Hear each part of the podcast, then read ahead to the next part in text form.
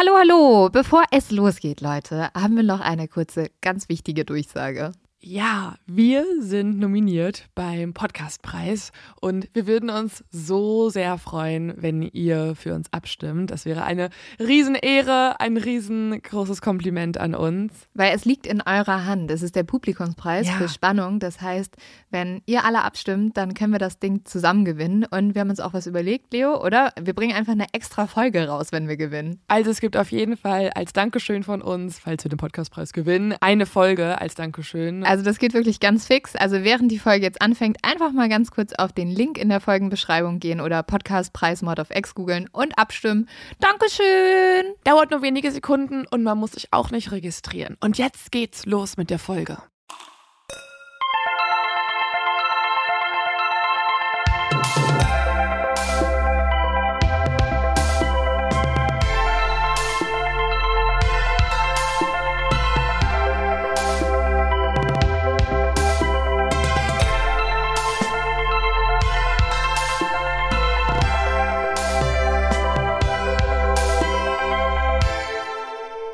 Boah, Leo, es ist so geil, wieder da zu sein.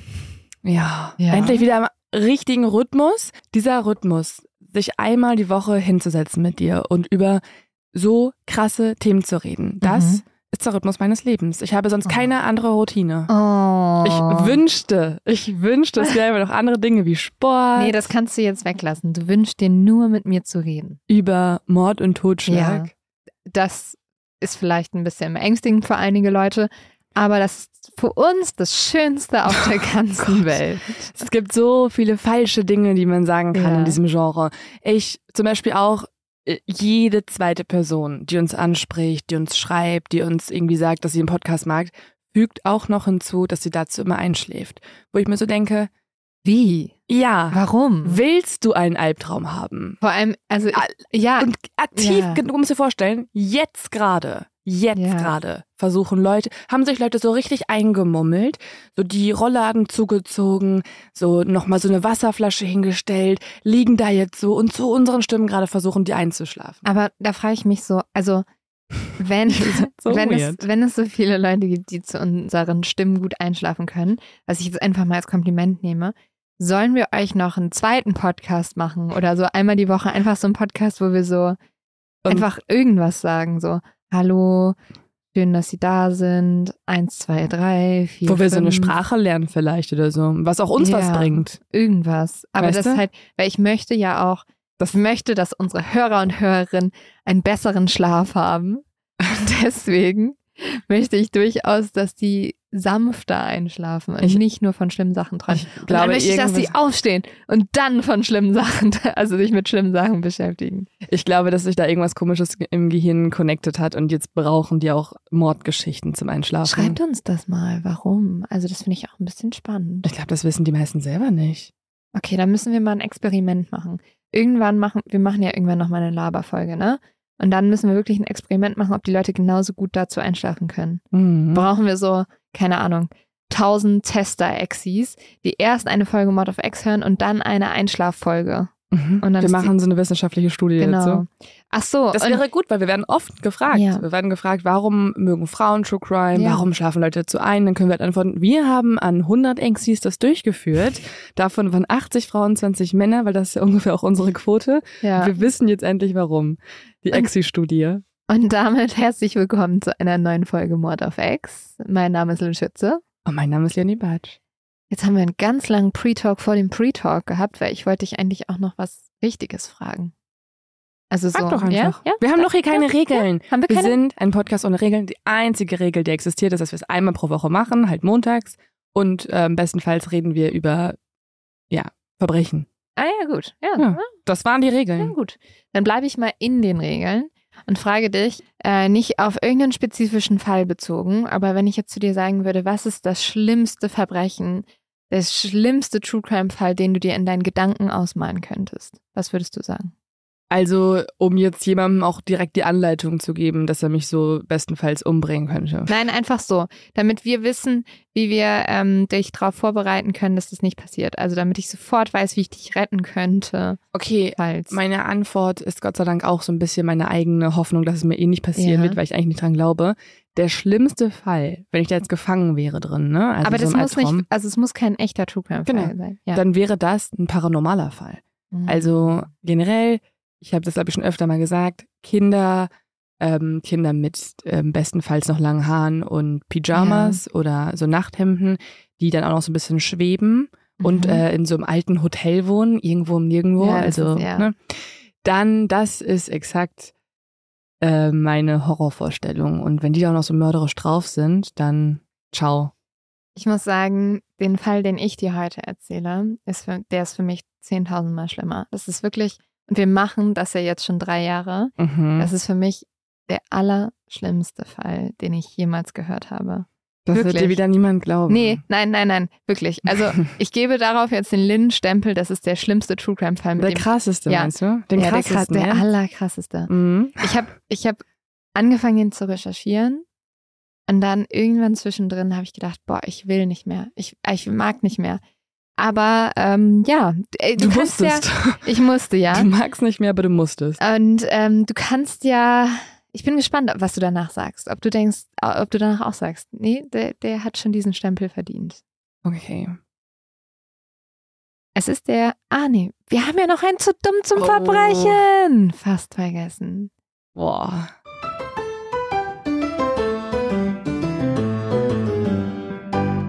So, pass auf. Fand ich auch sehr lustig. Also, dieses zu dumm zum Verbrechen beschäftigt sich mit einem Einbrecher, der eigentlich bei einem älteren Mann, der war 69 Jahre alt, in ein Haus einsteigen wollte durch ein Dachfenster. Aber er hat so viel Lärm gemacht, dass dieser ältere Opi das mitbekommen hat. Und dann hat er das genommen, was ihm am nächsten stand. Und damit hat er dem Einbrecher richtig doll auf den Kopf gehauen. Und was steht voll oft bei so älteren Menschen im Garten rum oder zu Hause im Haus? Mein erster Gedanke war Gebiss, aber das steht natürlich nicht im Garten rum. also im Garten? Vielleicht so ein Zwerg? Ja, es Oh. war ein Zwerg, den Oh. er im Haus stehen hatte. Und mit dem hat er dem dann auf den Kopf gehauen und der Einbrecher ist ohnmächtig geworden und äh, dann kam die Polizei und hat ihn mitgenommen. Gut, dass wir manchmal auch Gewalt irgendwie dann ganz lustig finden. Und Aber mit So. so einem Gartenzwerg. auch, sobald es mit einem Gartenzwerg durchgeführt wird, ist Gewalt okay für uns. Ich habe neulich überlegt, ob ich mir einen Baseballschläger zulege, weil ich so paranoid geworden bin. Vielleicht sollte ich mir stattdessen einen Gartenzwerg zulegen. also solange du nicht einfach random nach einer Waffe fragst, das glaube ich, mache ich mir noch nicht so Sorgen. Machst du einen Bezug zu die Nachbarn für alle Leute, die das nicht Mhm. gehört haben? Ah.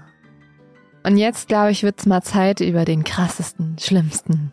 Was gibt's noch für Steigerungsformen? Nee, nee, nee, nee.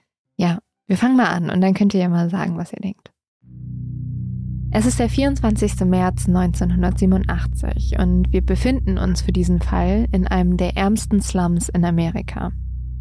Wir sehen jetzt so eine kleine Straße in Philadelphia und da fährt jetzt ein silberfarbener Cadillac durch. Es sind so ganz heruntergekommene Häuser und dieses Auto passt da halt überhaupt nicht rein, weil das ist so schick, das glänzt, das sieht irgendwie aus nach jemandem, der sehr viel Geld hat. Und auf einmal bleibt dieses Auto stehen und die Tür öffnet sich. Und jetzt steigt eine Frau aus, die viel mehr in diese Wohngegend vom Äußeren passt. Sie ist abgemagert, sie ist ungepflegt und sie hat überall Wunden an ihrem Körper. Sie geht jetzt ganz langsam die Straße hinauf und geht jetzt Schritt für Schritt, aber ganz langsam von diesem Auto weg, also als wäre sie gar nicht in Eile. Und der Mann, der am Steuer sitzt, der guckt dieser Frau eine Weile nach und dann gibt er Gas und fährt davon. Und sobald der Cadillac verschwunden ist, fängt diese Frau jetzt super panisch an zu rennen. Einige Straßen weiter bleibt sie dann bei einer Telefonzelle stehen. Sie geht in diesen kleinen Kasten, hebt den Hörer ab und wählt den Notruf. Sie schreit jetzt vollkommen panisch in dieses Telefon und wenig später verlässt sie diese Telefonzelle, bleibt davor stehen und schaut sich immer wieder panisch um. Dann biegt auf einmal ein Mann um die Ecke. Und dieser Mann kennt die Frau von früher. Die beiden haben mal in demselben Wohnblock gewohnt und die haben oft gemeinsam Drogen genommen. Dieser Mann heißt Vincent und er begrüßt die Frau jetzt ganz freundlich. Er ist total erstaunt darüber, dass er sie sieht und sagt, wie geht's dir? Wo hast du gesteckt? Wir haben dich ja monatelang nicht mehr gesehen. Und daraufhin antwortet diese Frau ihm jetzt sehr, sehr panisch, Vincent, ich kann nicht reden, ich erzähle dir das alles später. Und Vincent antwortet jetzt ihr wiederum total verärgert und sagt, hey, du warst monatelang verschwunden. Wir wollen einfach wissen, was los ist. Erzähl uns das doch. Und die Frau antwortet ihm gehetzt, hey, hör mir zu, ich wurde entführt. Ich bin in einen riesigen Schlamassel geraten. Bitte lass es einfach gut sein. Und Vincent glaubt der Frau kein Wort. Aber sie hat doch Wunden. Ja, aber sie ist auch eine ähm, Drogenabhängige gewesen. Hm. Und er denkt sich, ey, die hat sich einfach irgendwo rumgetrieben, die hat Mhm. Scheiße gebaut und jetzt fängt sie mit irgendeiner wilden Story an. Und ähm, ja, ich glaube ihr das nicht. Und deswegen zuckt er so mit den Schultern, dreht sich um und seine Freunde sind auch da, die, die ziehen ihn so weg. Und er geht jetzt die Straße wieder hinunter. Die Frau heißt Josephina. Und Josephina war schon öfters abgehauen. Sie hat früher sehr viele Drogen konsumiert.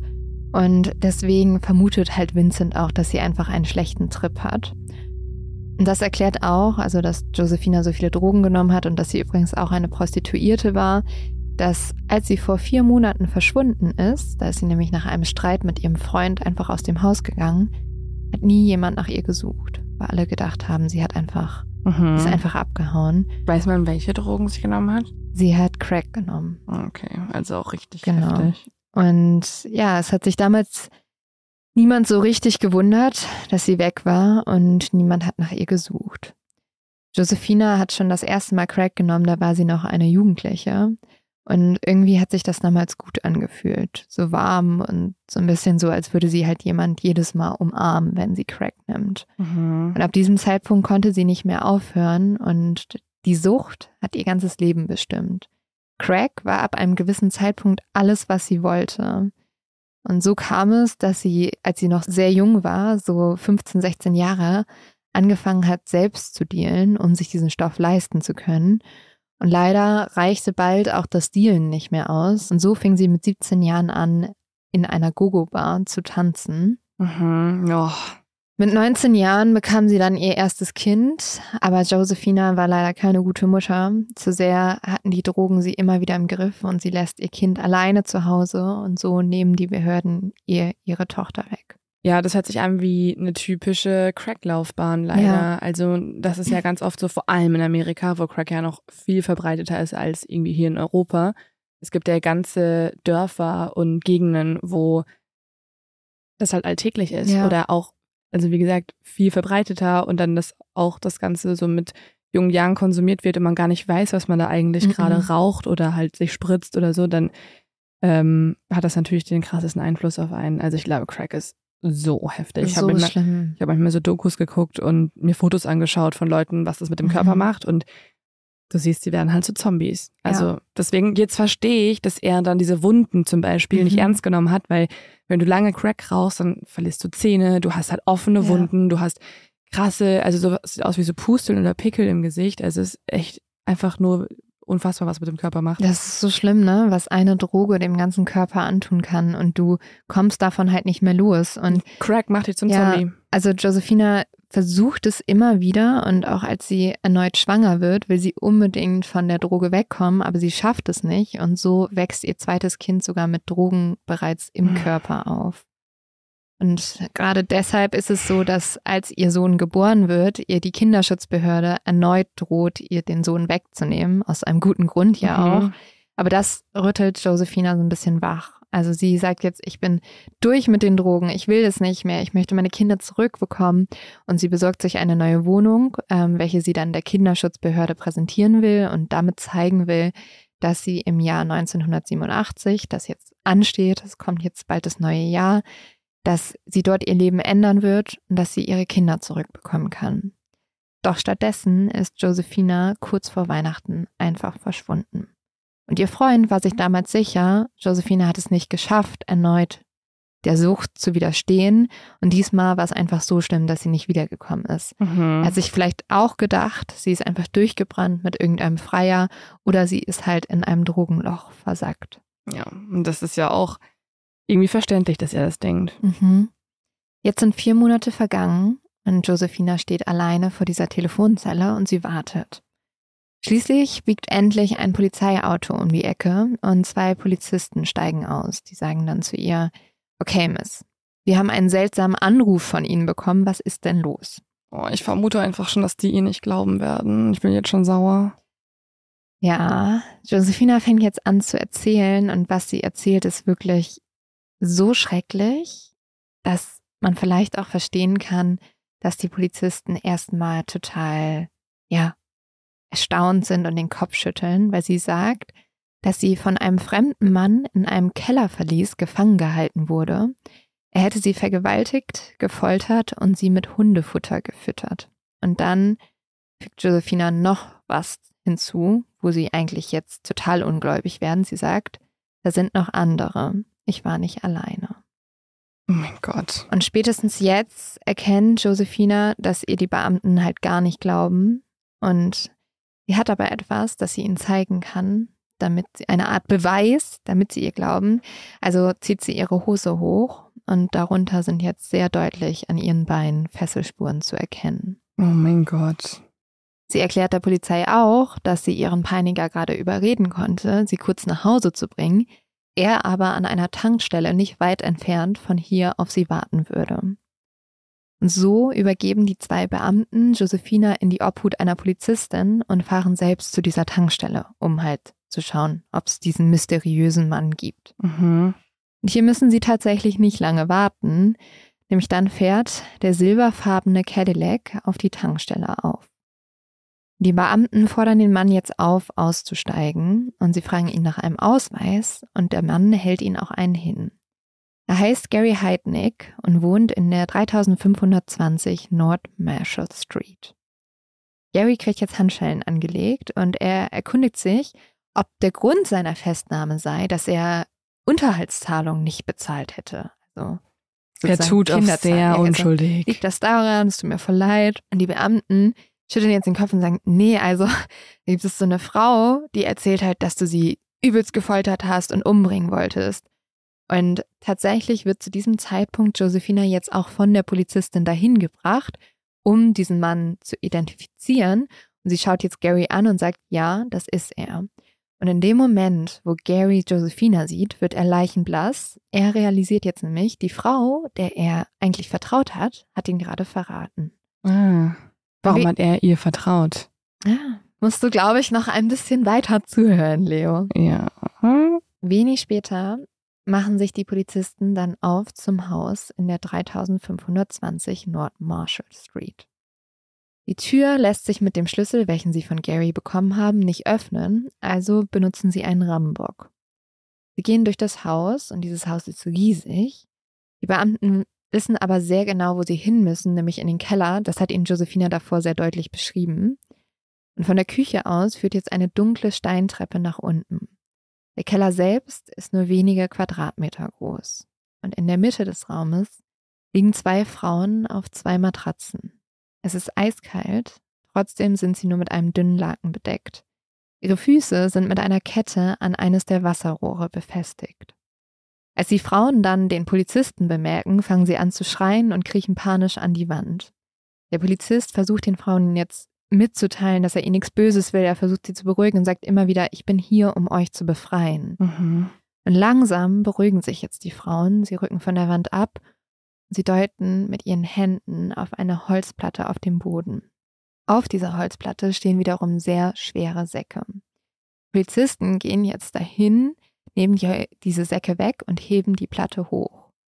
Und sie sehen jetzt, dass unter dieser Holzplatte eine kleine Grube ist und darin kauert ein 18-jähriges Mädchen. Oh Gott. Sie ist verängstigt, sie ist dreckig und sie ist verletzt.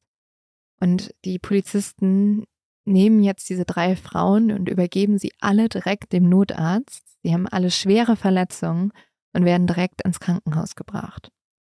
Währenddessen geht der Kommissar, der jetzt auch zuerst nach unten gegangen ist und die Frauen entdeckt hat, durch das Haus und schaut sich weiter um. Er fängt an mit der Küche. Da ist er ja am Anfang nur durchgerannt.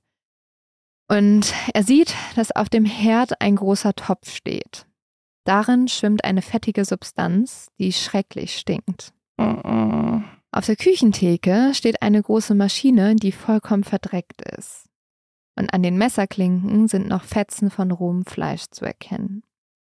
Der Kommissar öffnet jetzt den Backofen und hier drin befindet sich eine Ofenform, in welcher ein großer Knochen liegt. Und dieser Knochen erinnert an eine menschliche Rippe. Also merkt er jetzt, dass da die Frauen nicht nur gefangen gehalten wurden, sondern auch ermordet wurden. Ja, nicht nur das. Zuletzt öffnet der Kommissar jetzt das Gefrierfach und jetzt gibt es auch gar keinen Zweifel mehr, was im Kochtopf oder im Backofen war. Boah, nee. Denn im Gefrierfach liegt ein abgeschnittener Unterarm. Insgesamt findet die Polizei im Kühlschrank etwa 10 Kilo gut verpacktes Menschenfleisch, zwei Knie, einen Oberarm, zwei Unterarme. Also, ich, wir haben ja schon öfter über Kannibalismus hier gesprochen. Mhm. Oder über, ja, diese Art von Gewalt. Ich kann einfach nicht glauben, erstens, dass das Menschen durchführen an anderen Menschen, dass da 0,0% Empathie existiert. Mhm. Zweitens, dass das schmeckt. Kannst du doch nicht erzählen, Ja. dass wenn du dein ganzes Leben lang Tierfleisch isst oder ähm, gar kein Fleisch, dass du das magst. Also es sind so zwei unterschiedliche Gedanken, die ich habe, wo ich es nicht nachvollziehen kann. Also in diesem Fall hat wahrscheinlich nicht Gary die Opfer gegessen. Kann ich schon mal vorab sagen.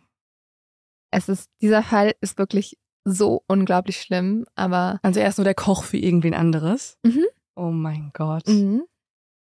Also, spätestens jetzt wird auch den Polizisten und Polizistinnen bewusst, all die Geschichten, die Josefina erzählt hat, sind wahr und wahrscheinlich ist noch etwas viel, viel Schlimmeres in diesem Haus passiert.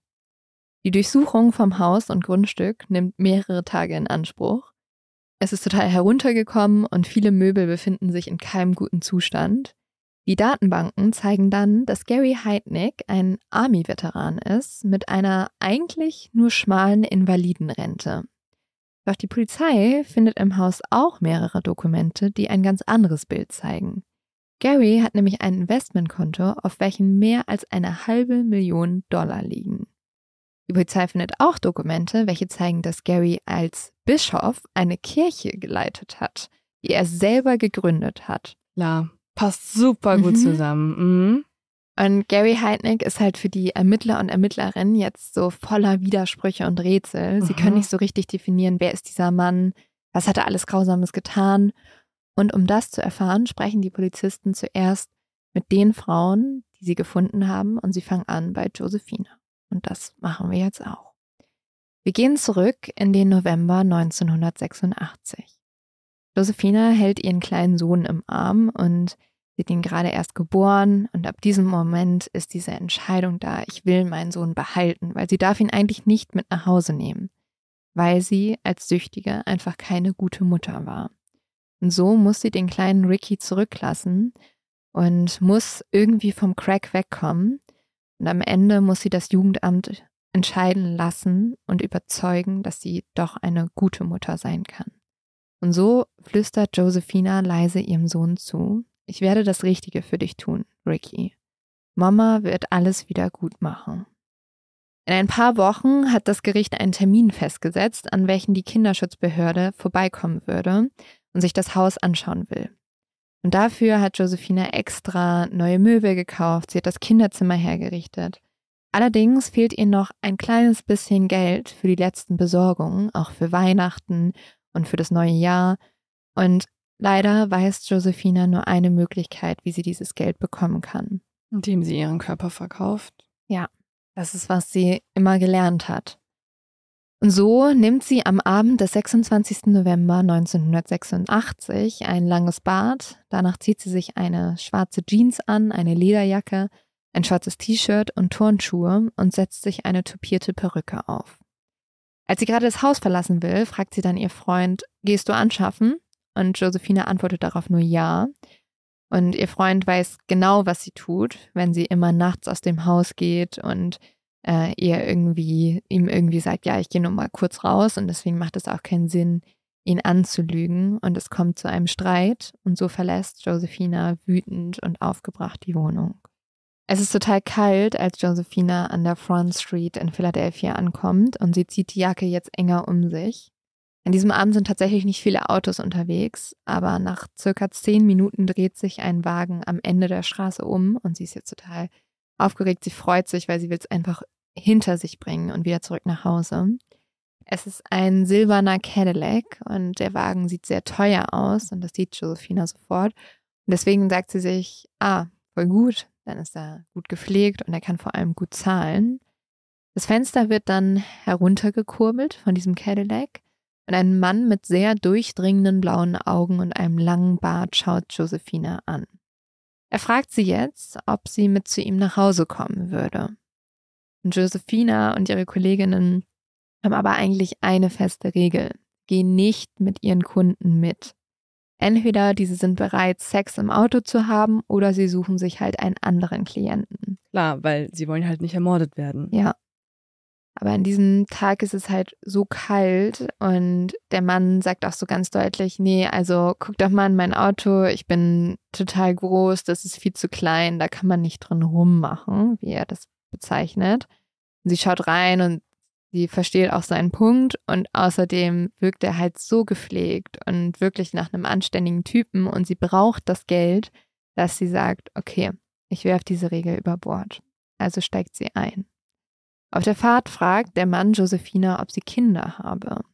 Sie bejaht und erklärt, dass sie deswegen auch nicht lange Zeit hätte, weil sie will direkt wieder nach Hause, muss sich um die Kinder kümmern und damit will sie ihm klar machen, hey, ich habe nicht lange Zeit für irgendeinen Tralala, bring mich einfach schnell wieder zurück. Dann fragt Josephina den Mann noch nach seinem Namen. Er antwortet, er heißt Gary und fragt sie, wie sie heiße. Josephina antwortet mit einem Fake-Namen, den sie immer bei der Arbeit verwendet sagt, ich bin Nicole. Der Cadillac biegt jetzt ins Slumviertel von Philadelphia ab. Das ist keine gute Gegend. Hier halten sich vor allem auch viele Drogendealer auf. Das weiß Josephina natürlich aufgrund ihrer eigenen Vergangenheit. Und dann steuert Gary auf ein großes Haus mit einer Veranda zu. Liegt auf einem Hof, welcher wiederum mit einem Maschendrahtzaun abgesperrt ist. Als Josephina jetzt hinter dem Mann ins Haus tritt, wirkt hier erstmal alles ganz gewöhnlich. Also sie erkennt ein dunkles Esszimmer, in welchem wiederum ein Flipperautomat steht, Essstühle und ein großer Tisch. Doch als sie genauer hinschaut, fällt ihr etwas Merkwürdiges auf. Die Wände sind nicht mit einer normalen Tapete behängt, sondern mit Geld. Was? Mhm. Wie? Dicht, ja, also an diesen Wänden hängt dicht an dicht im Esszimmer hängen 15 oder 25 Cent Stücke. Und als Gary Josephina dann nach oben zum Schlafzimmer führt, wird es noch absurder. Da ist die Wand nämlich mit Dollarschein tapeziert. Und zwischendurch erkennt sie auch wieder so einen 20-Dollar-Schein. Und sie ist ja mitgegangen für 50 Dollar. Also das war deren Deal, dass sie mitkommt und sie kriegt 50 Dollar. Und sie denkt sich halt in dem Moment, oh Gott, wie viel Geld hat dieser Mensch, dass er einfach seine Wand damit tapeziert. Also jemand, der es auch auf jeden Fall auf ganz merkwürdige Art und Weise zur Schau stellen möchte. Ja. Andererseits nehme ich an, dass er nicht die, ja, die äh, gastgeberfreundlichste Persönlichkeit ist, weil der wird ja jetzt nicht Leute einladen und dann sind da überall Frauen an Ketten und Menschenknochen, die da rumliegen. Das wird ja auch nicht der Fall sein. Vielleicht also. war es auch für sich selber, damit er immer wieder sieht, wie viel Geld er Erfahren hat. wir noch, warum er es gemacht hat? Nee. Also es ist einfach, okay, es ist einfach Also- sein Ding. Aber wir erfahren halt, dass, also Gary, wie du vielleicht merkst, ist jetzt nicht der normalste Charakter. Aha, ja. Aber es ist wirklich.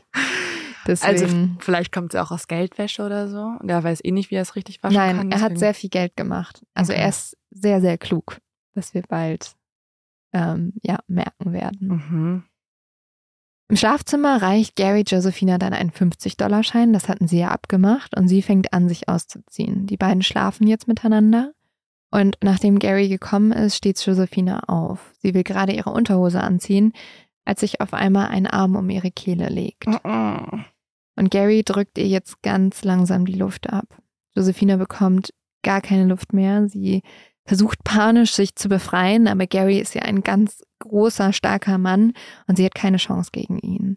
Und Josephina merkt jetzt so langsam, wie ihr Leben an ihr vorbeizieht. Sie sieht ihre Mutter, sie sieht ihre Jugend, den Weg in den Absturz und ihre Kinder. Doch kurz bevor sie ohnmächtig wird, lockert Gary den Griff. Und er nutzt jetzt diesen kurzen Moment, wo sie noch so total betäubt ist und nicht so richtig weiß, wo sie ist, und zieht ihre Hände nach hinten und sperrt diese in Handschellen ein. Hör auf, dich zu wehren, sonst muss ich dich wieder würgen, sagt Gary so nüchtern, als würde er Josephina jetzt gerade fragen, was sie essen möchte. Und in dem Moment denkt sie sich schon so, das hat er, glaube ich, nicht das erste Mal gemacht. Ja, gerade auch, dass er perfekt stoppen kann, kurz Mhm. vor dem Moment, wo sie ohnmächtig wird. Das Ja. ist ja auch, da musst du ja schon mal Leute halt gewürgt haben, um zu wissen, wann ist dieser Moment da. Josephina gehorcht dann, sie hat schreckliche Angst, aber sie denkt sich, okay, sie arbeitet halt auch schon ein bisschen länger als Prostituierte und manchmal sind sie es halt auch einfach richtig crazy Typen und sie muss es einfach über sich ergehen lassen Ja. und dann ist es vorbei. Ja. Und so führt Gary Josephina jetzt nackt und gefesselt runter zum Esszimmer und dann weiter zu einer Tür. Als Gary die Tür öffnet, sieht Josephina ein paar Stufen, die ins Dunkel führen. Und jetzt stößt Gary Josephina die Treppe hinunter. Sie findet sich auf dem Boden eines kleinen Kellers wieder. Das grelle Licht einer Glühbirne erhellt den kargen Raum. Josephina erkennt eine Gefriertruhe, ein Radio und noch ein Flipperautomat. Und mittendrin in diesem Raum ist ein großes Loch am Boden. Josephina friert und zittert vor Angst am ganzen Körper. Gary befestigt jetzt eine Fußfessel an ihrem Knöchel und den Verschluss verschließt er noch zusätzlich mit Superkleber, weil er sicher gehen will, dass die auf gar keinen Fall diese Kette aufkriegen wird. Und er trocknet diesen Kleber dann mit einem Föhn. Und als Josephina diesen Föhn hört, muss sie irgendwie weinen, weil das ist so ein alltägliches, also dieses Geräusch, die föhnt sich auch jeden Morgen die Haare und es ist so ein Alltagsgegenstand Mhm. und es ist so absurd, dass dieser Alltagsgegenstand jetzt dafür genutzt wird, sie für immer einzusperren. Mhm. Und in dem Moment weiß sie auch, dieser Mann weiß wirklich ganz genau, was er tut. Gary nimmt jetzt Josephina die Handschellen ab, er fasst sie an der Schulter und stößt sie in das große Loch am Boden. Aber das Loch ist zu klein und so passt Josephina nicht ganz rein. Gary drückt aber immer wieder ihren Kopf runter. Josephina hockt jetzt zusammengekauert in diesem kleinen Loch. Ein Knie liegt auf dem anderen Knie, ein Arm ist um den Kopf geschlungen und der andere ist seitlich eingeklemmt. Und dann legt Gary eine schwere Platte auf das Loch und alles wird dunkel. Josephina hört nur noch, wie etwas auf die Platte geschoben wird, dann Schritte. Gary geht die Treppe wieder hoch und jetzt ist Josephina ganz alleine und sie ist gefangen. Sie schreit vor Angst, vor Schmerzen, vor Panik. Niemand hört sie. Gary hat ein Radio angemacht und dieses übertönt all die Schreie. Josephina schreit trotzdem weiter. Sie schreit die ganze Nacht, nämlich ihr wird jetzt bewusst, sie ist gerade lebendig begraben worden. Gott. Das ist mein allerschlimmster Albtraum.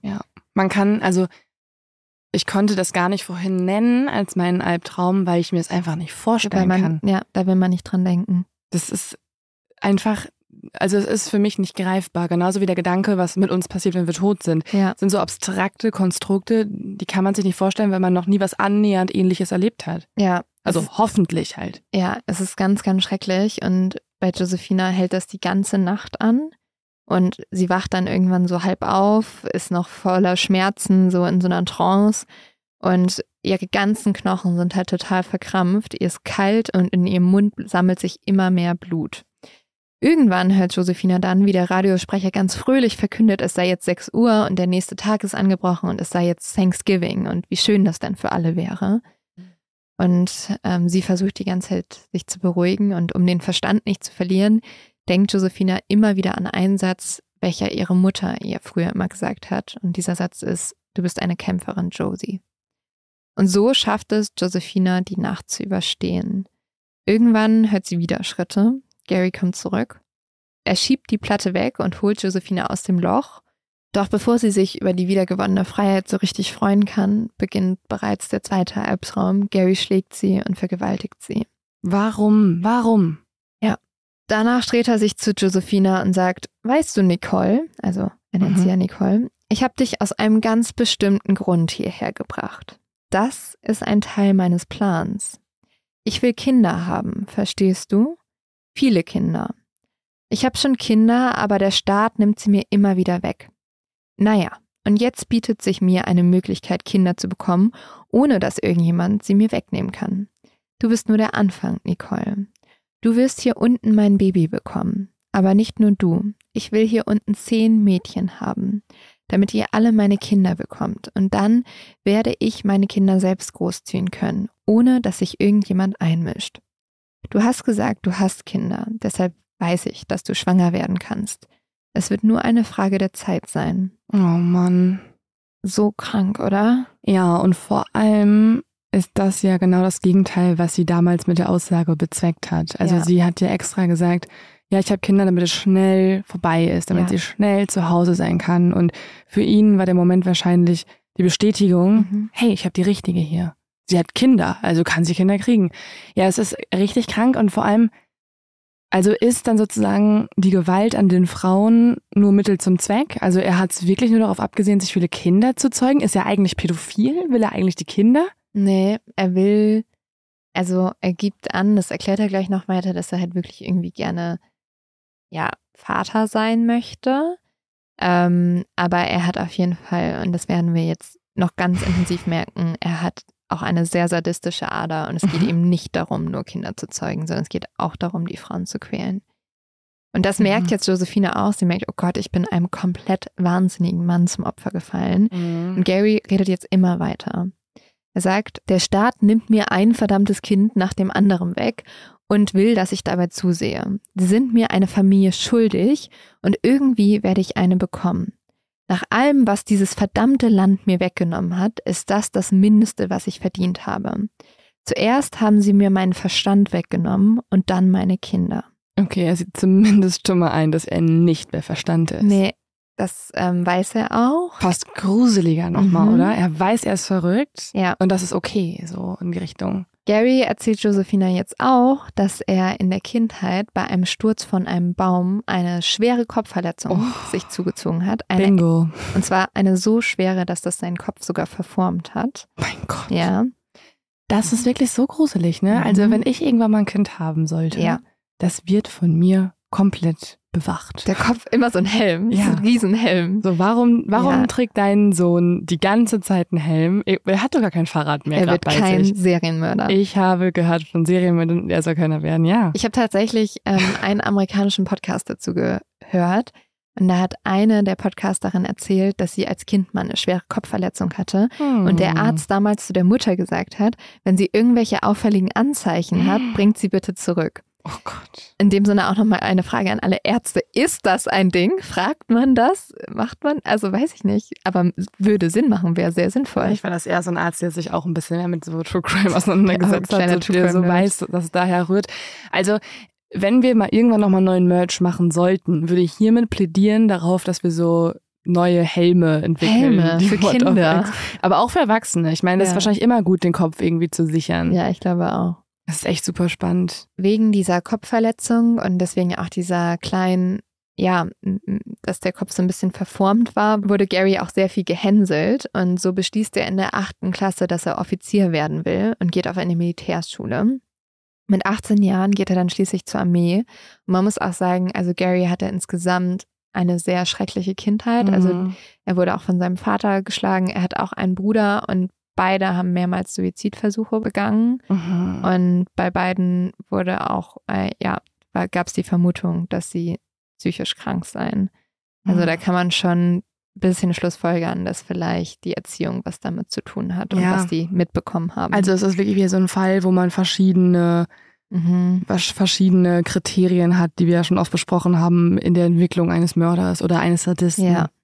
Und Gary geht halt jetzt mit 18 zur Armee und arbeitet dort als Sanitäter und macht nebenbei für seine Kameraden einen Kreditvergleich auf. Und da merkt man oh schon, Gary hat ein unglaublich gutes Gespür für Finanzen. Dort oh. äh, verdient er nämlich sein erstes Geld. Die Armee versetzt ihn dann später für einige Monate nach Kaiserslautern. Also der war auch bei uns in Deutschland eine Zeit lang. Also, ja, ja, fuck. Ja, nicht so gut. War nicht auch Irgendein Dennis Nielsen. Dennis Nielsen war auch da. Ähm, wir hatten mehrere bei uns. Ja. Das ähm, ja, war eine. Halt nach dem Krieg natürlich ähm, konnte man in Haben der die Armee Amis uns die Serienmörder rübergeschickt, weil wir mhm. nicht genug drüben in Deutschland hatten. Also waren, ja. überhaupt nicht. Also wir hatten sehr viele leider. Vielleicht war Deutschland auch so ein Anzugspunkt für komplett wahnsinnig gewordene Menschen. Das kann natürlich sein. Oder also ja, also in der Zeit, glaube ich, hatte man da bei der Armee nicht ein paar mehr Freaks auf jeden Fall. Ja. Oberflächlich gesehen läuft hier eigentlich alles gut, doch im August 1962 klagt Gary über Schwindel und Sehstörungen. Mhm. Und so wird er zu verschiedenen Ärzten geschickt und die stellen zum einen eine Magen-Darm-Grippe fest, zum anderen aber auch Symptome auf eine geistige Erkrankung. Und die Army diagnostiziert Gary jetzt jegliche Symptome für eine Schizophrenie, ohne ihn jedoch offiziell als schizophren einzustufen. Wie? Aber das verstehe ich nicht. Also sie. Ich glaube, sie wollten die Diagnose nicht stellen. Aber sie haben gesagt, er hat eigentlich alle Anzeichen, schizophren zu sein. Und das ist tatsächlich auch ähm, eine Diagnose, die zu Gary ganz gut passt. Weil er sich auch immer so fühlt, als ob irgendwer ihn verfolgen würde und so. Oder er stellt sich Dinge vor, oder inwiefern? Ja, also es gab viele Symptome, die zumindest da schon gesehen wurden, wo Leute gesagt haben, er könnte schizophren sein. Hat denn der Staat ihm mal was weggenommen? Nein, ihm wurden halt seine Kinder von, also er hat schon Kinder bekommen und die Frauen haben ihm die Kinder weggenommen, weil Okay. sie ihn halt für wahnsinnig halten. Und er hat dann geklagt und verloren und dementsprechend war es dann das Gericht, also der Staat in dem Ja. Sinne, der. Ja, okay. Er musste halt Kindergeld dafür zahlen, aber hat seine Kinder nicht mehr gehabt. Aus einem sehr guten Grund. Mhm, mhm. Wenige Wochen später, nach der Untersuchung, wird Gary dann zurück in die USA geschickt. Drei Monate später wird er entlassen aus gesundheitlichen Gründen. Und zwar heißt dort der offizielle Grund eine schizoide Persönlichkeitsstörung. Also bei einer schizoiden Persönlichkeitsstörung wird normalerweise gesagt, dass es so ist, dass die Menschen nicht besonders starke zwischenmenschliche oder ja sehr gefühlslastige Beziehungen Mhm. aufbauen können, weil sie ja daran einfach nicht viel Gefallen finden und sich deswegen sehr zurückziehen, Mhm, Also einfach kaum soziale Kontakte haben und Ja. ja, ja. sehr für sich sind. Bei Gary nehmen dann die nächsten Jahre die psychischen Probleme aber immer noch mehr zu. 1970 nimmt sich seine Mutter das Leben und daraufhin folgen Selbstmordversuche und lange Klinikaufenthalte. Ein Psychiater wird später Gary wie folgt beschreiben. Wären psychische Erkrankungen ein olympischer Wettbewerb, Gary Heidnick wäre ein aussichtsreicher Kandidat für die Goldmedaille. Wow. Ja. Oh Also, mein Gott. Also es ist auch mega traurig, mhm. weil alle diagnostizieren hier irgendwas, aber anscheinend hat ja nie jemand durchgehalten mit der Behandlung. Also wenn er wieder entlassen wird, dann macht es gar keinen Sinn. Und vor allem, ich finde es auch so krass, weil wenn verschiedene Sachen diagnostiziert werden, liegt es vielleicht auch daran, dass einfach nie einmal das Richtige, also ihm wird zum Beispiel die schizoide Persönlichkeitsstörung diagnostiziert. Es kann ja auch gut sein, dass das einfach ein Symptom von einer viel tief, also von, Mhm. von zum Beispiel Depressionen sind, dass Ja. du dich zurückziehst. Also es wirkt so wahllos, was hier diagnostiziert wird. Warum arbeitet man nicht einfach einmal mit einer Diagnose und ähm, Ja. gibt Medikamente? Also irgendwie verstehe ich es nicht. Was in der Psychiatrie aber auch gemacht wird, ist ein IQ-Test. Und Mhm. Gary erzielt ein Ergebnis von 130. Und damit gilt man bereits als Genie. Hm. Also, das macht es vielleicht nicht viel leichter, dass wir es hier auch mit einem unglaublich intelligenten Mann zu tun haben. Ich würde einmal stark diese IQ-Tests im Jahr 1900, wann auch immer 80 oder was das war, 1970, äh, anzweifeln, weil ich Mm, glaube, ja. damals hat man vielleicht auch noch ein bisschen mehr nach Zahlen gefragt und da war er sehr gut drin. Also ich kann mir vorstellen, dass es eher so in die Richtung ging und dass sich der IQ-Test über die Jahrzehnte sehr, sehr verändert hat. aber es gibt ja leider auch viele sehr schreckliche Männer und Frauen auch, die auch sehr intelligent sind, aber trotzdem, Mhm. ja, solche Dinge betonen. Ja. Manchmal liegt ja auch Wahnsinn und großer Intellekt sehr nah beieinander. Mhm. Meistens eher im positiven Sinne, hier im sehr negativen. Mit der Zeit wird Gary immer seltsamer. Er wäscht sich nicht mehr, er redet nicht mehr. Also manchmal schreibt er einfach nur Nachrichten auf einen Notizzettel, um zu kommunizieren. Er salutiert ständig Was? und er rollt ein Hosenbein hoch, wenn er nicht gestört werden will. 1971 gründet Gary dann seine eigene Kirche. Es ist die United Church of the Misters of God. Die hat gerade mal fünf Mitglieder. ja. Unter anderem Garys Bruder. Garys Schwester, Garys Mama, Garys Vater. Nein, eigentlich noch viel schlimmer, weil was Gary immer wieder macht, ist, er guckt sich auch Leute aus, ähm, ja, die sich ihm nicht so richtig widersetzen können. Und zwar hat er eine Lebensgefährtin, die ist geistig behindert, die hat er in der Psychiatrie kennengelernt und die ist unter anderem auch in seiner Kirche. Darf man das aber schon Kirche nennen, wenn es nur fünf Mitglieder hat? Ja, ich weiß es nicht. Oder ist das eher eine Gang oder Ja. eine Sekte Anscheinend oder durfte eine er. Gruppe? Und er konnte das auch irgendwie klug nutzen, um Geld damit zu machen. ah ja, gut. Und er nennt sich ab jetzt Bischof Heidnick. Oh Gott. 1975 schafft es Gary durch kluge Geldanlagen 1500 Dollar in 545.000 US-Dollar umzuwandeln. Wie legal war das Ganze?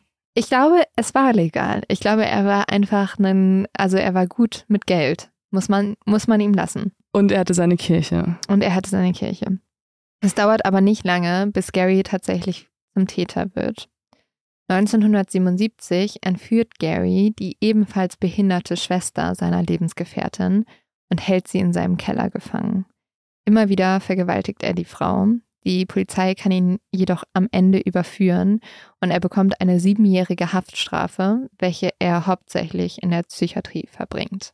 Okay, also da war er dann halt wenigstens lange in Behandlung, ja. ungefähr sieben Jahre und trotzdem hat es nichts geholfen. Vielleicht hätte man da auch mal merken können, dass der Typ wirklich nicht mehr frei kommen ja. sollte. Ja, wenn du sieben Jahre in der Psychiatrie verbringst ja. und danach immer noch genauso sadistisch unterwegs bist, dann, ja. dann hilft, glaube ich, echt nichts mehr.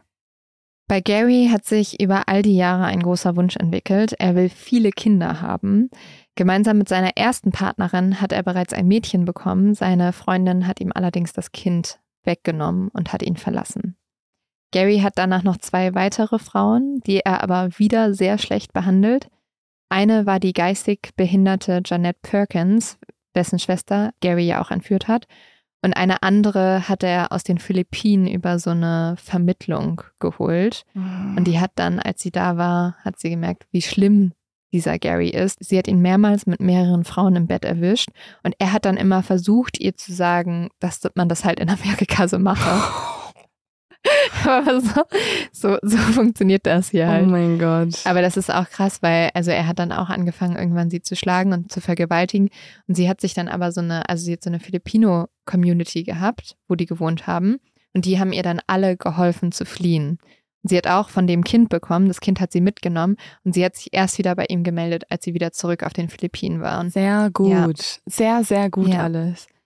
Aber ich stelle mir das auch so komisch vor. Dann kommt sie irgendwie nach Amerika, hat dann diesen Typen und dann versucht er ihr irgendwelche Sachen zu erzählen. Irgendwie, ja, ja, mein Hosenbein, das, äh, roll, das rollen wir hier in Amerika hoch. Das ist ja so. Ähm, das bedeutet, ja. ich will jetzt keinen Sex haben. So, hä? Ja, super weird. Und was auch noch sehr, sehr gruselig ist, ich habe ja erzählt, ähm, dass Gary von seiner ehemaligen Freundin Janet Perkins die Schwester entführt hat. Und nachdem er aus, wieder aus dem Gefängnis kommt, ist Janet verschwunden. Hm. Also seine ehemalige Freundin. Es hat sich aber bis heute konnte man keine Beweise dafür finden. Ich glaube schon. Ab diesem Moment, wo er dann aber seine beiden Frauen wieder verloren hat, fehlt Gary die Frau, die seine Kinder kriegen könnte und er entwickelt einen grausamen Plan. All das erzählt Gary jetzt Josephina, als sie in diesem Loch im Keller ist. Und ja, damit merkt sie, was halt ihre Aufgabe ist. Sie soll seine Kinder kriegen.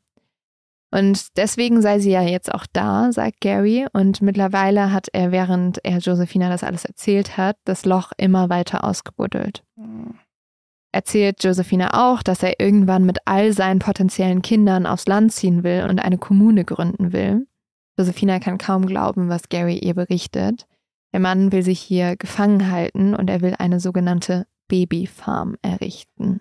Oh mein Gott, wie viele Horrorfilme kannst du noch komprimiert in einem Fall verwenden? Dieser Fall war übrigens auch eine Inspiration mit für Schweigen der Lämmer.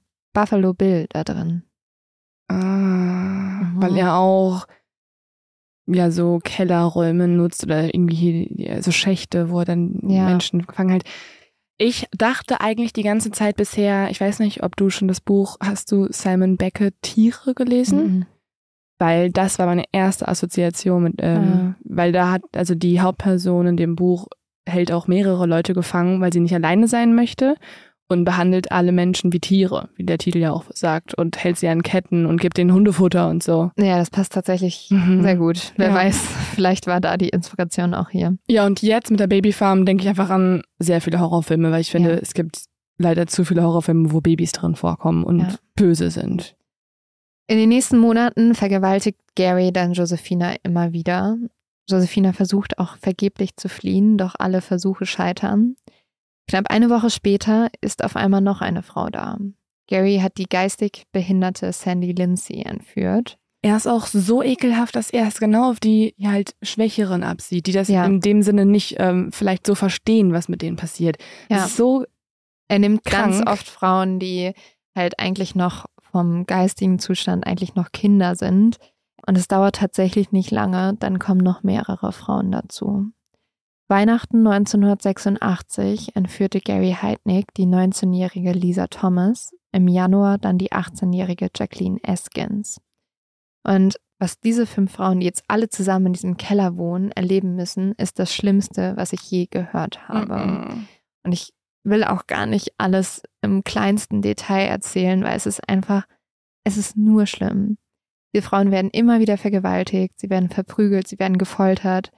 Gary möchte auch unbedingt alles dafür tun, dass diese Frauen nicht zusammenhalten und sich gegenseitig hassen.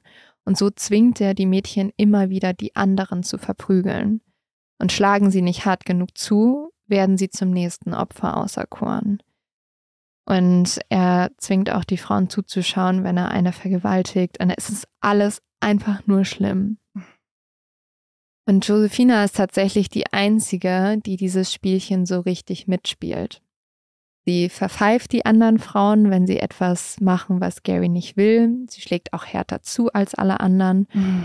Und das bringt ihr bald bei Gary eine Art Sonderstatus ein. Einen so krassen Sonderstatus, dass sie seine Favoritin wird und dass er sogar an ihrem 26. Geburtstag den Frauen Champagner bringt und chinesisches Essen, um diesen Geburtstag seiner Favoritin von Josephina, der ersten, die er gefangen genommen hat, zu feiern. Zum Essen kriegen die Frauen normalerweise kein chinesisches Essen, sondern sie kriegen etwas ganz anderes, nämlich Hundefutter. Mhm. Und wenn sie dieses ablehnten, werden sie ebenfalls geschlagen. Anfang Februar sperrt Gary eine der Frauen, Sandra Lindsay, in die Grube. Als diese die Platte ein wenig verschiebt, wird Gary so sauer, dass er sie über Tage hinweg an einem Arm an der Decke hängen lässt. Sandra wird jetzt krank und zwar so krank, dass sie keine Nahrung mehr zu sich nehmen kann. Daraufhin schlägt Gary sie und schmeißt sie erneut in die Grube. Am nächsten Tag ist Sandra tot. Und man muss sagen, ähm, also Gary ist davon so ein bisschen überfordert, weil er konnte das anscheinend nicht so richtig einschätzen und er ja. wollte, oh der Arme, nee, aber also er wollte die Frauen nicht töten. Er wollte denen nur ganz viel Schmerzen zufügen. Und jetzt hat der kleine Gary sich ein bisschen verschätzt. Ja, dabei. er ist trotzdem, aber das, er ist das größte Monster auf der ganzen Welt, weil er nimmt jetzt die Leiche von Sandra, nimmt sie mit nach oben und jetzt hören die Frauen unten nur noch das Geräusch einer Kettensäge. Ja, also Kurz darauf kommt einer von Garys Hunden in den Keller und er hat einen Knochen im Mund. Und wenn du jetzt denkst, Leo, es geht nicht noch schlimmer. Also die Menschen kriegen Hundefutter und die Hunde kriegen Menschenfutter. Nicht ganz. Hä? Ja, also so fängt es an. Aber es geht noch viel, oh viel nein, schlimmer. die Menschen kriegen auch Menschenfutter. Ja. Gary zerstückelt jetzt Sandras Körper mit der Küchenmaschine. Wie krank. Und mischt das Fleisch unter das Hundefutter, sodass die Frauen ihre ehemalige Kameradin essen müssen. Okay, zwei Gedanken wieder. Erstens, ja. das ist alles nicht möglich, dass das eine Person gemacht hat. Das es ist kann, so krank, oder? Ja, es ist also. Verstehst du jetzt, dass ich sage, das ist mh. das hm. Krankeste, was ich je in meinem Leben gehört habe? Ja, ja. Wie, ja. was ist falsch ja. mit dir? Das ist Saw in einem, ja. in der Realität. Ja. Noch, also es ist, es ist jeder Horrorfilm zusammengepackt. Es ist Kannibalismus, es ist Sadismus, es ist mhm. Babys. Es Babys ist, sind mit drin. Es ist der schlimmste Sadismus, den du haben kannst. Er wollte ja auch, dass die das nicht merken zuerst. Deswegen hat er es ja so ins Essen dazwischen. Er hat die Frauen nicht gegessen. Er hat die Frauen die Frauen essen lassen. Wie kann man so werden? Es ist so grauenhaft. Zweitens habe ich jetzt vergessen, leider. das ist okay, es ist so schockierend, da kann man es auch vergessen. Es gibt auch tatsächlich ein, zwei Quellen oder ähm, Leute, die darüber diskutieren, ob das wirklich stimmt weil ähm, man weiß es sozusagen nur von Gary selbst und man hat halt Beweise, dass er es gekocht hat und so. Aber es gibt auch Leute, die sagen, nee, ähm, wir, wir, wir wissen gar nicht zu 100 Prozent, ob er die auch an die Frauen verfüttert hat. Und was sagen die Frauen? Also wenn jetzt zum Beispiel Ja, die, die vermuten das schon. Okay. Und das Ding ist halt, also das ist, glaube ich, das Problem mit Kannibalismus. Also du kannst es ja nie zu 100 Prozent nachweisen. Ja, vor allen Dingen, wenn du wahrscheinlich über Monate. Monate hinweg ähm, oder ja. wie auch immer, wie lange, Wochen hinweg Hundefutter isst und eh schon so Geschmack, oh. also dein, dein, dein Geschmack verändert sich ja. Du weißt ja dann vielleicht gar nicht mehr, Es ist so ja abartig. Es ist einfach nur so abartig. Mann, mir soll es wieder zweitens einfallen. Vielleicht irgendwann. Egal. Es ist- Es ist okay, dass dir hier nichts mehr einfällt. Anfang März entführt Gary dann die 23-jährige Deborah Dudley. Also es soll jetzt ein Ersatz für Sandra her, damit auch noch genug Frauen da sind, die Kinder kriegen können. Und mit den Wochen steigert sich Garys Verfolgungswahn. Also hier Mhm. würde Schizophrenie doch passen. Er ist sich jetzt sicher, die Frauen würden sich gegen ihn verschwören. Und deswegen zersticht er allen, bis auf Josephina, seiner Favoritin, mit einem Schraubenzieher das Trommelfell. Nee, mm Das ist so schlimm. können wir das nicht mehr machen. Ja, ich weiß, das war genau mein Punkt in der Recherche. Ab diesem Punkt war ich so, nee, sorry, ich bin durch. Aber es geht irgendwann bergauf. Es geht irgendwann bergauf, Leo. Du schaffst das. Wie habe ich davon noch nie gehört? Der Fall ist schon alt, ne? Also 1980, Ja. ne? Aber es ist, es ist halt das Allerschlimmste. Es ist so schlimm. Die einzige, die von den Frauen immer wieder trotz allem rebelliert und kämpft, ist Deborah. Die junge Frau verhöhnt Gary. Sie will ihm auf gar keinen Fall irgendeine Art von Macht geben. Aber das wird ihr schnell zum Verhängnis. Eines Tages füllt Gary eine Grube mit Wasser. Deborah muss da hinein und Gary fügt ihr mit einem Stromkabel immer wieder Stromstöße zu. Am Ende ist sie tot. Danach zwingt Gary Josephina, also der Frau vom Anfang, ähm, ein Geständnis zu unterschreiben, dass sie Deborah getötet habe. Und damit ist er sich jetzt sicher, Josephina wird ihm für immer ausgeliefert sein. Sie wird zu seiner ständigen Begleiterin jetzt. Und das ist auch der Punkt, wo jetzt Gary Josephina mit nach oben nimmt. Also sie muss nicht mehr unten bei den anderen Frauen schlafen, sie darf oben schlafen und sie wird jetzt auch gemeinsam mit ihm Deborahs Leiche entsorgen. Und dafür nimmt er sie dann auch manchmal als Belohnung mit in ein Restaurant oder die zwei gehen einkaufen. Und Gary wird sich mit jeder Sache, die er mit Josephina macht, immer, immer sicherer. Das ist tatsächlich die richtige Frau für ihn. Das ist die Frau, nach der er so lange gesucht hat. Und er vertraut ihr immer, immer mehr. Hm. Währenddessen wartet Josephina aber die ganze Zeit nur auf eine günstige Gelegenheit zu fliehen. Aber sie weiß auch, alles muss perfekt stimmen. Der erste Versuch muss klappen, sonst wird es ihr letzter sein. Josephina hat früher sehr, sehr gern gepokert und sie weiß, dass es beim Pokerspiel diesen Moment gibt, der entscheidend ist, wo du bluffst. Und sie war schon immer eine gute Pokerspielerin gewesen, weil alles beim Pokern geht um das Beobachten. Kann man die Karten der Spieler daran ablesen, was sie setzen? Was verraten ihre Gesichter? Und Josephina weiß auch, Poker gewinnt man nicht mit guten Karten, sondern dann, wenn man den Gegenspieler austricksen kann. Hm. Josephina hat die letzten Monate jede Stunde, jede Minute an ihre Flucht gedacht. Also du musst dir vorstellen, sie war ja die erste Frau, die in diese Hölle gegangen ist. Mhm. Im November wurde sie entführt, mittlerweile ist es bereits März. Das musst du dir vorstellen, das ist so lange, es ist so heftig. Bis jetzt hat sich Josephina nicht getraut, ihren Trumpf zu ziehen.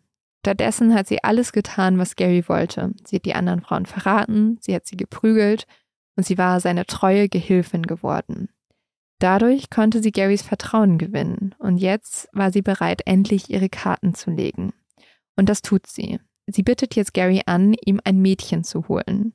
Aber dafür würde sie ihre Familie sehen wollen, also ein Deal sozusagen. Und sie sagt auch zu Gary, sie könnte ihn jetzt nicht mitnehmen zu ihrer Familie, zumindest nicht beim ersten Mal, weil ähm, sie möchte erst sozusagen allen Bescheid sagen, aber dann freut sie sich total später, Gary auch ihren Kindern vorzustellen. Und damit kriegt sie ihn natürlich. Mhm. Also er denkt sich, ah, dann habe ich schon zwei Kinder sicher. Und das. Ähm, Also ich bezweifle, dass er so einen Honigkuh hatte an dieser Stelle dann. Also ja, also sie, ähm, sie denkt sich auch, also es macht voll Sinn, mich freizulassen Ja. aus diesem Horrorverlies, wo du gerade uns an die Hunde verfüttern Ja. möchtest. Und das äh, macht voll Sinn. Lass mir einfach frei. ja, also Josephina denkt auch in diesem Moment, ähm, dass er jeden Moment einfach sagen wird, für wie dumm hältst du mich eigentlich? Aber sie hat es tatsächlich geschafft, so viel Vertrauen aufzubauen, dass er einfach Ja sagt. Was? Und er ist sich halt einfach so sicher, dass Josephina seine Partnerin ist und ihn niemals hintergehen würde. Das haben wir ja schon öfter mal auch gesehen in anderen Fällen. Mhm. Ne? Dann irgendwie, also das sind Monster, aber es gibt so einen Restfunken an Menschlichkeit, der mhm. anderen Menschen vertraut. Also so sich Monster, wünscht, auch genau. so gesehen zu werden und ja, geliebt ja. zu werden. Und so fahren Gary und Josephina gegen 7 Uhr abends mit dem Cadillac los. Als sie die Front Street herunterfahren, sieht Josephina ein Mädchen, das sie noch aus dem Stripclub kennt. Ihr Name ist Agnes Adams. Die beiden überreden jetzt Agnes mit in ihr Auto zu steigen und sie fahren zurück mit zum Haus. Als Gary dann, weil sie hat ihm ja ein Mädchen versprochen für den Deal. Mhm. Das ist ja das Ding. Als Gary Agnes in den Keller bringt, muss Josephina mit. Und diesmal ist sie nicht gefesselt, sondern sie begleitet Gary sozusagen als Komplizin. Und das merken jetzt auch die anderen Mädchen. Aus ihren Blicken spricht der blanke Hass und mhm. der absolute Abschaum, weil ja. sie wissen jetzt, Josephine hat ihm sogar ges also ja. hat ihm geholfen, noch ein Mädchen hier hinzubringen. Toll, die war eine von uns und jetzt ist sie auf der anderen Seite. Ja, und Josephina würde ihnen in diesem Moment am liebsten zuflüstern, ich hole Hilfe, macht mhm. euch keine Sorgen. Aber sie kann halt nicht riskieren, dass Gary irgendwas bemerkt. Und dann sperrt Gary Agnes in die Grube und geht mit Josephina wieder nach oben. Jetzt ist er bereit, seinen Teil des Deals einzulösen. Am 24. März 1987 fahren die beiden los zu Josephinas alter Wohngegend. Josephina zeigt Gary eine Tankstelle, dort soll er auf sie warten, während sie ihre Familie besucht. Danach würde sie sofort zurückkommen, versprochen, sagt sie ihm noch. Gary nickt und fährt Josephina zu dem Ort, wo er sie vor vier Monaten das erste Mal getroffen hat. Als Josephina aus dem Wagen aussteigt, hämmert ihr Herz so doll, dass sie denkt, Gary müsste es eigentlich hören. Ganz langsam geht sie die Straße hinunter. Gary darf auf gar keinen Fall Verdacht schöpfen. Als der Cadillac um die Ecke biegt, fängt Josephina an zu rennen. Und damit sind wir wieder am Anfang unserer Geschichte. Mhm. Josephina verständigt jetzt die Polizei und Gary wird festgenommen. Und ähm, tatsächlich können die Frauen so befreit werden. Im Strafprozess wird aber eine Frage eine ganz große Rolle spielen, nämlich zum einen, ob Gary zurechnungsfähig ist und ob Josephina eine Komplizin von Gary war.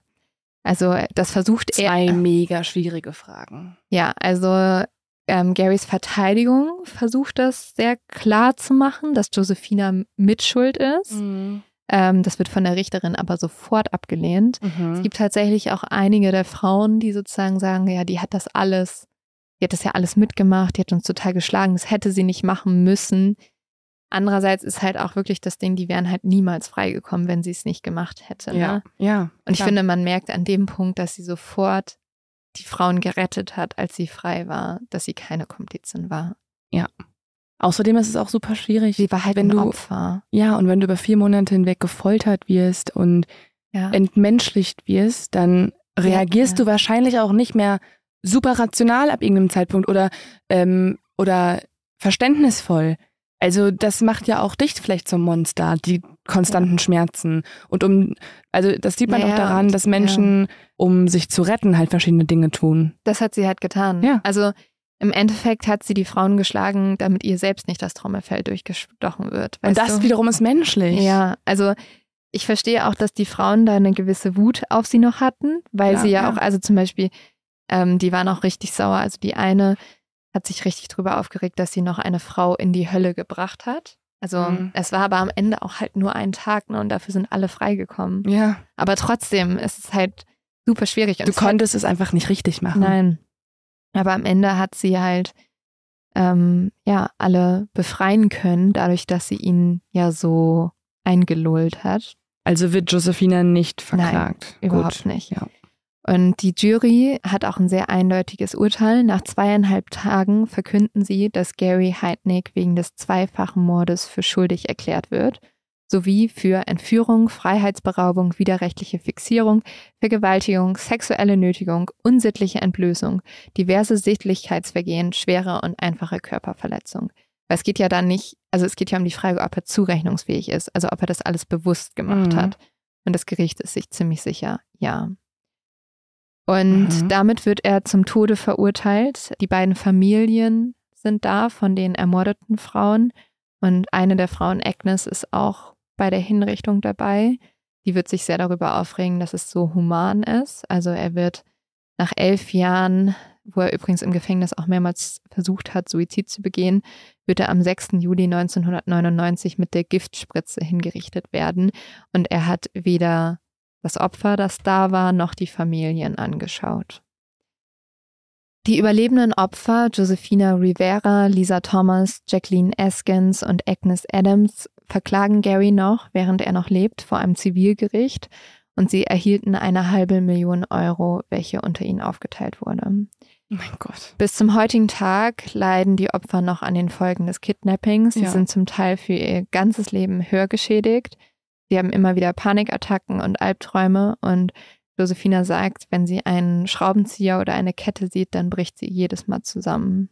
Vor allen Dingen vielleicht auch, wenn sie einen Föhn sieht oder Hundefutter. Ich kann mir vorstellen, Baustelle, alles, ja. du wirst ja konstant getriggert bei Ja. sowas. Wie willst du, wie willst du nach so einem Erlebnis jemals wieder zurück in die Normalität Ja. finden? Das stelle ich mir fast unmöglich vor. Und tatsächlich ging es ihr auch nach diesen, ja, nach dem, was ihr passiert ist, diesen schrecklichen Monaten erstmal viel, viel schlechter. Sie wurde erneut drogenabhängig. Sie verlor das Sorgerecht für ihre Kinder. Doch am Ende, und das ist vielleicht das kleine Happy End zu dieser unglaublich schrecklichen Geschichte, am Ende hat es Josephina geschafft, sich selbst zu retten. Sie ist mittlerweile clean und sie hat auch wieder Kontakt zu ihrer Familie. Ihre Töchter haben mittlerweile selbst Kinder bekommen und sie hat sechs Enkelkinder.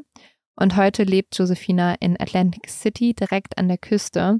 Und das Meer hilft ihr jeden Tag. Es gibt ihr irgendwie das Gefühl, endlich wieder frei zu sein.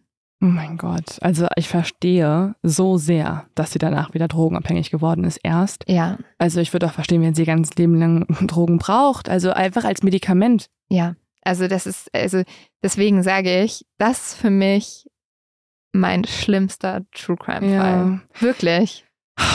Ich glaube, ich muss ähm, nochmal schauen, dass wir nächste Woche einen anderen Fall machen. Ja. Ich brauche jetzt eine Pause. Ja, das war, das, ich habe echt zwischendrin habe ich gedacht, wenn diese Frauen nicht überlebt hätten, hätte ich diesen Fall nicht machen können. Also zwei sind ja leider gestorben und mussten, also Mhm. oh, so schlimm, aber Schön, dass die jetzt wieder einigermaßen anscheinend ein, irgendwie okayes Leben hat am Meer. Ich, das ist trotzdem alles daran war schlimm. alles ist schlimm.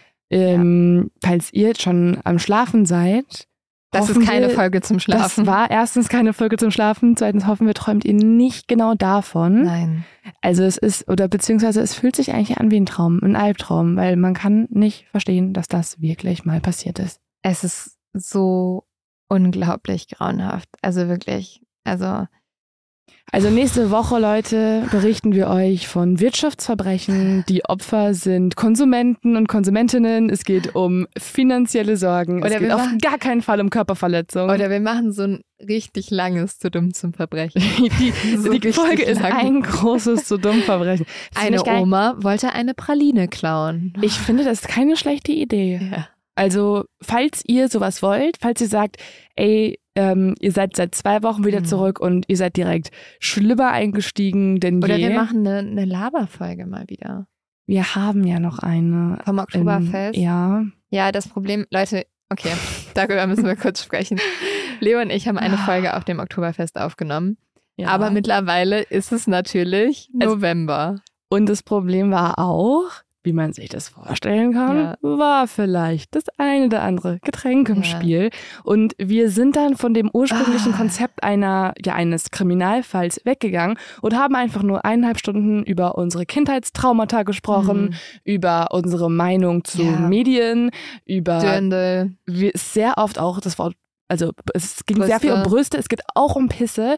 Es ist einfach eine Folge, die ist uns sehr unangenehm und ich werde sie auf gar keinen Fall zur Nee. Probe hören. Also wenn Und da Schnittfehler ist, drin Wollt, sind, wollt, ihr, wollt ihr die haben zum Einschlafen oder so? Wollt ihr die irgendwann mal haben? Oder sollen wir die einfach so in so einem Keller vergraben? Könnt ihr auch mit Pisse einschlafen. wir Also können- ist auch das machbar. Wir könnten die auch als so ein, also wir könnten die einfach jetzt verbuddeln und so in zehn Jahren holen wir sie wieder raus. Um uns dann noch doller zu schämen, weil wahrscheinlich, ja. wir noch nicht mehr besser geworden sind, wahrscheinlich Ja. in zehn Jahren.